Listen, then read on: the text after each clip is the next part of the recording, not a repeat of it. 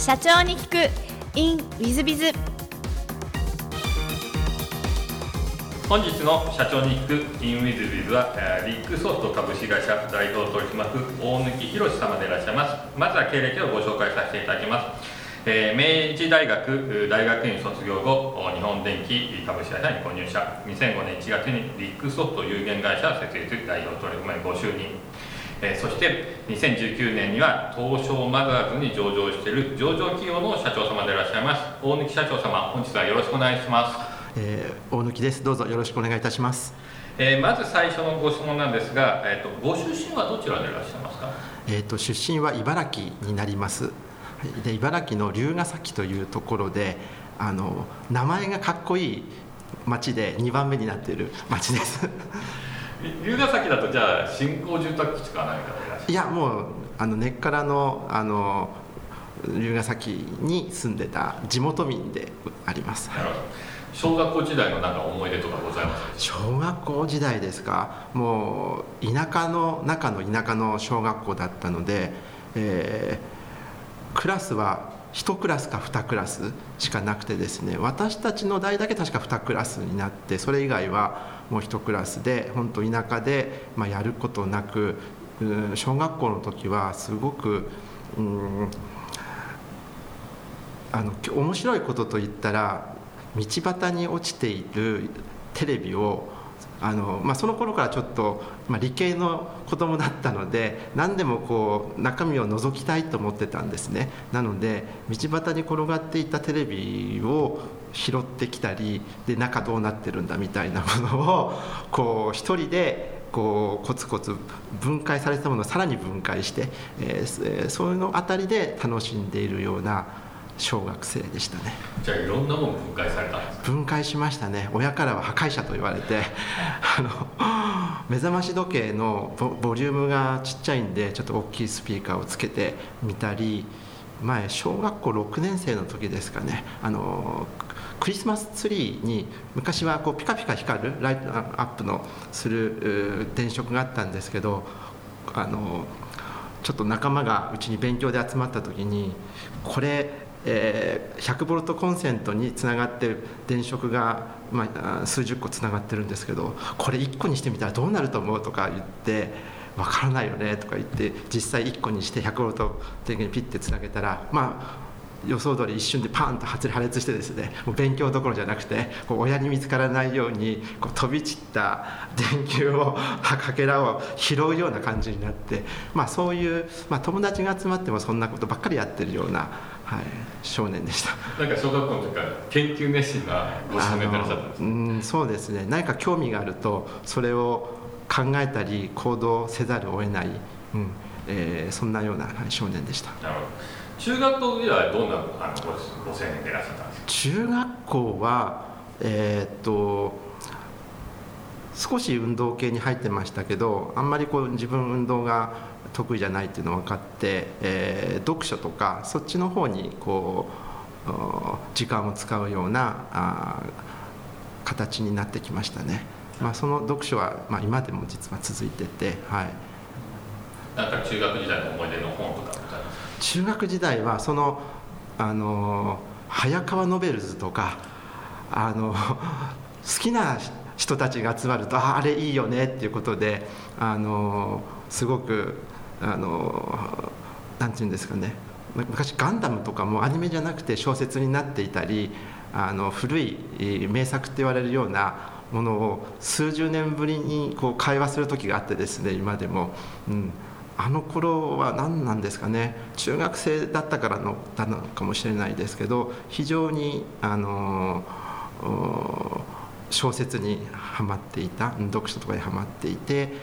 いま、うん、だに覚えている。いま、うん、だにすごく思い出すとなんか熱く語ってしまうような、はい、そんなような時期を、はい、あの時代過ごしてました。高校は茨城県内の？高校はそうです。茨城のお県立う藤代高校というところ。はい。なんか高校時代の思い出とかそういうのございます高校時代は高校時代はですね家から実は高校までがすごく遠くてですね、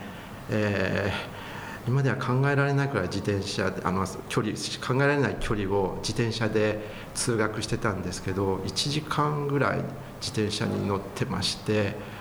えー、めちゃくちゃ体が鍛えられてですね。あのそれで、えー、結構陸上が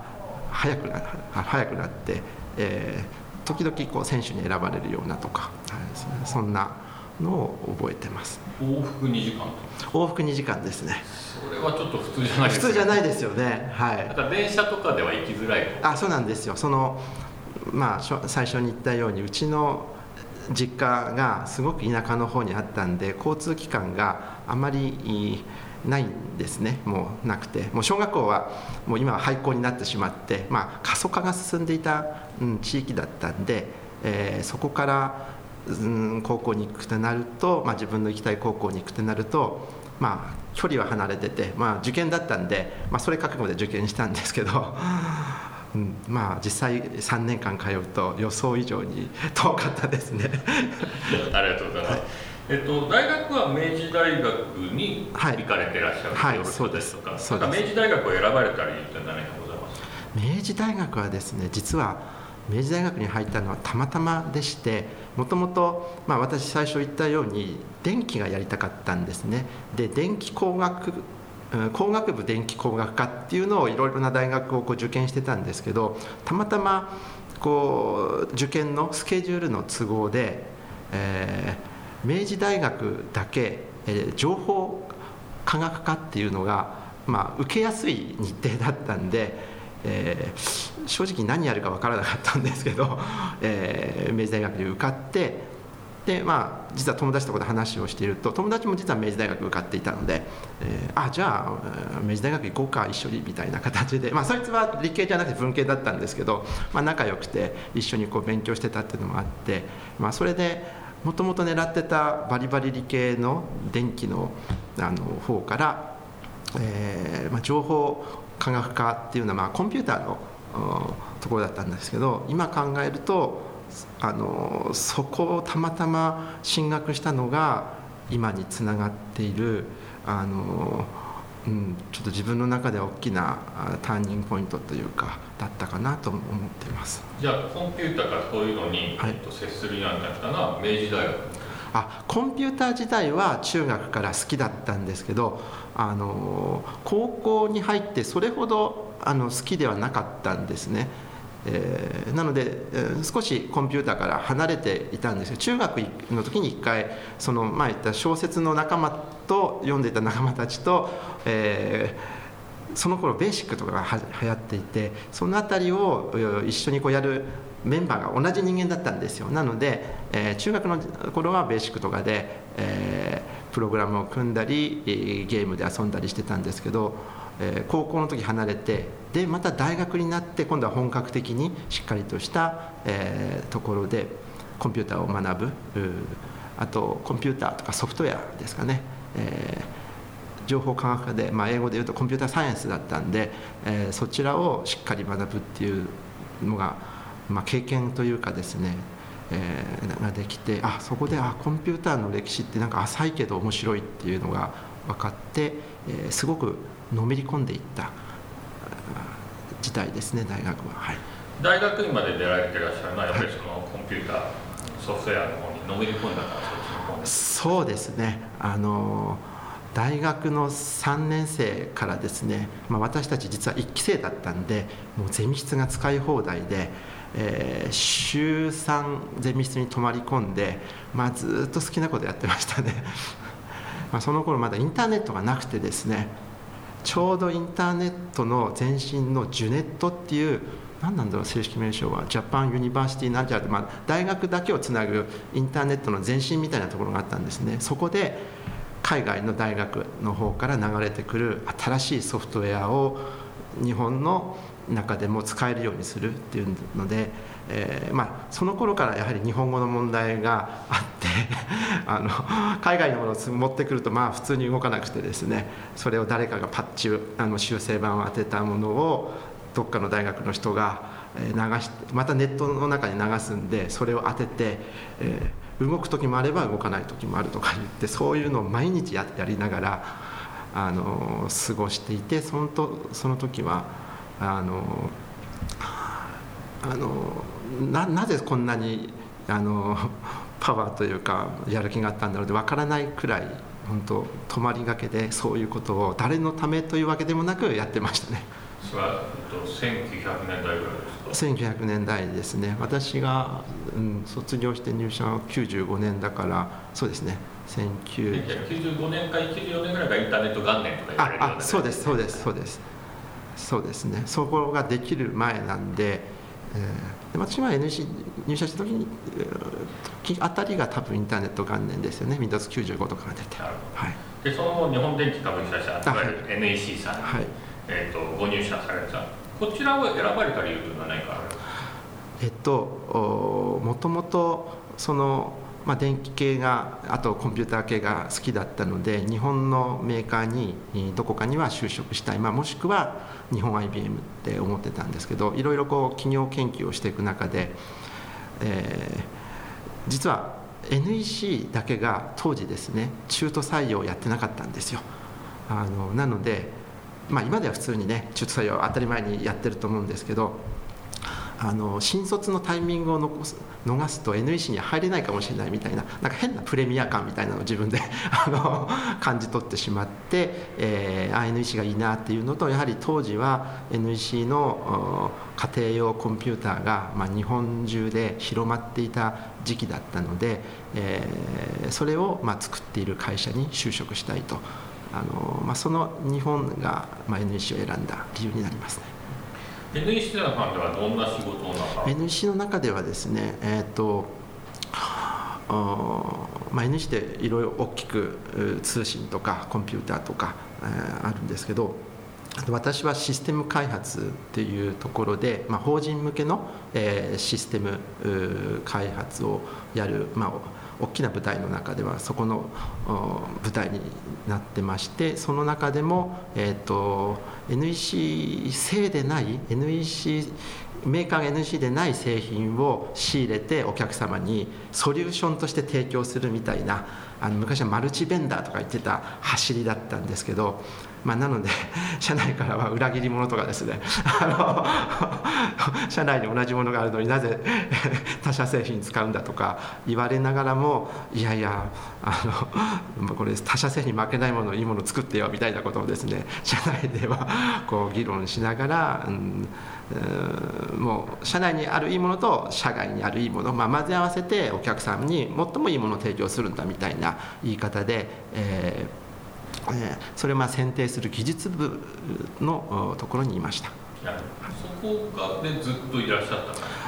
そうですね。そこにいてさまざ、まな経験はさせてもらいましたね。なるほど。はい。でその後あの2005年にビッグソフト有限会社を設立ということなんですが、はい。これはいわゆる独立と思ってよろしいですか？独立はいそうです。ただその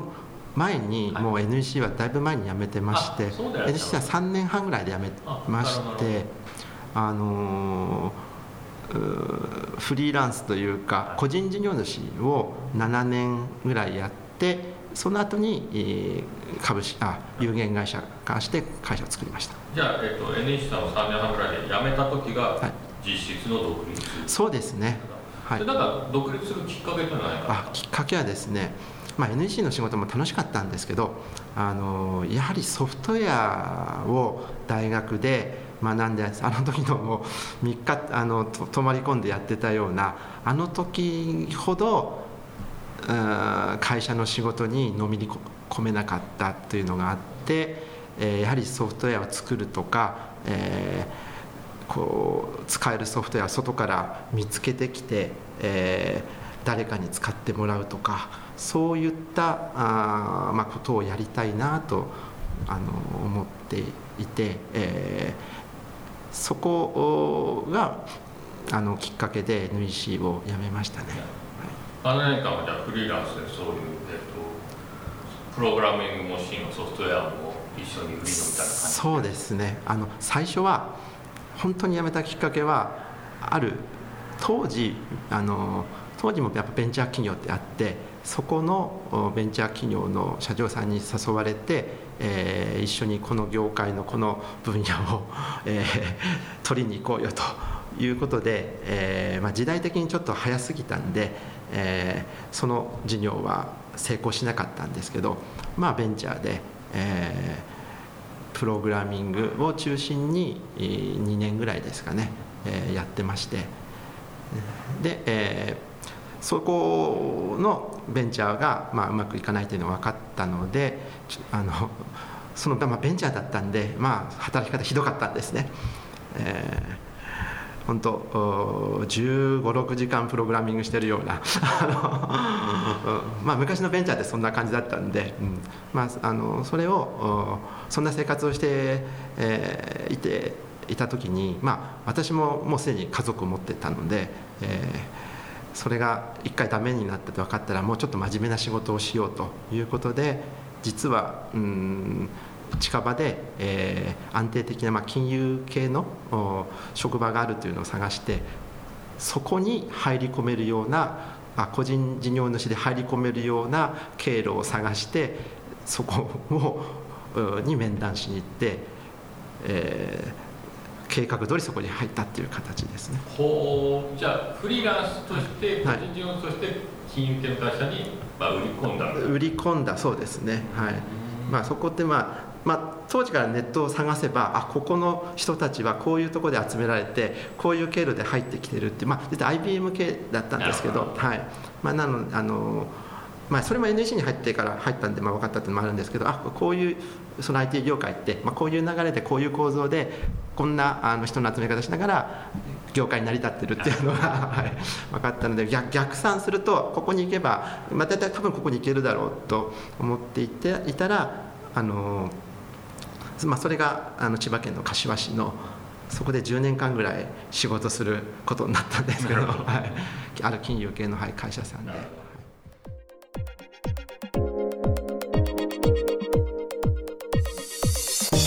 3分コンサルティング。w i z b i z が社長の悩みを解決。本日の3分コンサルティングは G 様家具メーカーでそうです。新谷さんこんにちは。在宅勤務へ対応するために最近業務ツールをいくつか導入しました。その際、えー、ウィズさんで開催されたサイボーズ青野さんの声か内容を大変参考にさせていただきました。ありがとうございます。こちらこそありがとうございます。えまずは何かとデータ管理へ移行し日報や業務報告社員同士のやり取りなども全社公開をしていくようにしました、えー、ての日報を社員同士のやり取り全社公開するんですかね。えそうすることで、え情報の管理や共有もしやすく生産性向上や社員同士のコミュニケーションにもつながるだろうと考えていました。しかし管理者の年齢も高く何何とか頑張っていますがきちんとツールを使いこなしているのは事務のみです。社員から逆に使いづらいやこんなたくさんのメールは見てる暇もないし重要なものまでも生まれてしまうとブーイング喝采で勝手に従来の方やり方に戻ってしまう社員も出てきた始末です。アナログな社員が多い企業でも IT 化を推進するおすすめの方法はありますか？実際の作業効率が落ちているようであれば元に戻す方が良いのでしょうか？アドバイスいただけると幸いです。えっ、とまあ私の考え方なんで正しいかどうかは別として、えー、じい様自身が、えー、いわゆるパソコン前で全部やり取りするということにしてらっしゃいますでしょうか、えー、一番最初導入の時は、えー、会議も全部、まあ、Zoom とかでやるしえー、口頭で報告にしたらメールで報告しなさいっていうふうにします。絶対です。でメールで報告しなかったら、えっと、それを人事評価にし、えー、その報告がないということでどんどんどんどん役職を下げていったり給料を下げていったりします。まずはですねじい様がそれぐらいの覚悟を持ってやらなきゃダメですね。そしてじい様が一番やらなきゃいけない。社長様自らが IT 化を一番やらなきゃならない。だから社長自らがパン全部メールで返信するぐらい。そんな感じでやってみたらどうでしょうか。でプラスもし管理者があこんな仕事にならないってなったら、えー、すごい厳しいこと言いますよ。クビにしてください。まあ解雇はできなかったとしてもそういうふうに追い込んでいただくことが重要だと思います。なんでかというとそうしないと生き残れないから。もしどうしてもそれが嫌だというんだったら他の会社に移っていただくしかないです。だって会社としてそういう方向性 IT 化を推進してなんとか生き残って成長していこうとしてるわけですからそれができないなんてありえないですね。えー、ですので、えー、管理ツールを使いこなせない人はやめていただくという方針を固めることが一番最初だと思います。でそれとでもちろん管理職の方に一生懸命説得はするけどそれでも使いこなせなかったら、まあ、少しずつゆっくりと、まあ、他の会社に移っていっていただくことも視野に入れながら動かしていくことが重要なんじゃないでしょうか。もうその IT ツールだけはですね嫌でもこうでも何にしてもとにかく使うこれしかありませんちなみにうちの会社もこの前、えー、半年前かな1年前かな G スイーツに変えてですねブーブー私文句言ってました。ブーブー文句言ってますが絶対に入れた以上は絶対使いこなすもので私が使いこなしてます。もちろん絶対こうして足で使いこなしてます。で使いこなせないなんてありえないんですね。文句言いますよ。私ですから 社長ですから。でも私パソコンの前でずっとやってますし、えー、私自身も2週間1回ぐらい会社来てませんし今日ちょっと珍しい会社来てますが、えー、で Zoom で全部会議やってますし、えー、資料などもメール等で全部やり取りで、えー、やってます、えー、そういう意味で、えー、もうとにかく社長自らがまず使いこなすのが第一。第二に、えー、使いこなせない社員は辞めてもらうという覚悟を決める。そして、えー、全体のルールであったりとかあ何でしょうね、えー、マニュアルであったりとかもしくは社内規定社内規則的なものも全部その IT 化に合わせて全部変えるそしてそれを使わねばならないようにするなんなら倫理だろうが何だろうが発注システムだろうが何だろうがまあ全部そうするということですね。おそらくですね家具メーカーさんですので発注システム等々とかですね EC サイトとかやってらっしゃるんでもうその部門は多分やってらっしゃるんだと思います。ですのでそこに合わせていくんだという方針を固めきちっとその方向性で動かしていくということが重要なんじゃないかと思います。是非それぐらいの覚悟を持ってやっていただければと思います。本日の3分コンサルティングはここまで。また来週。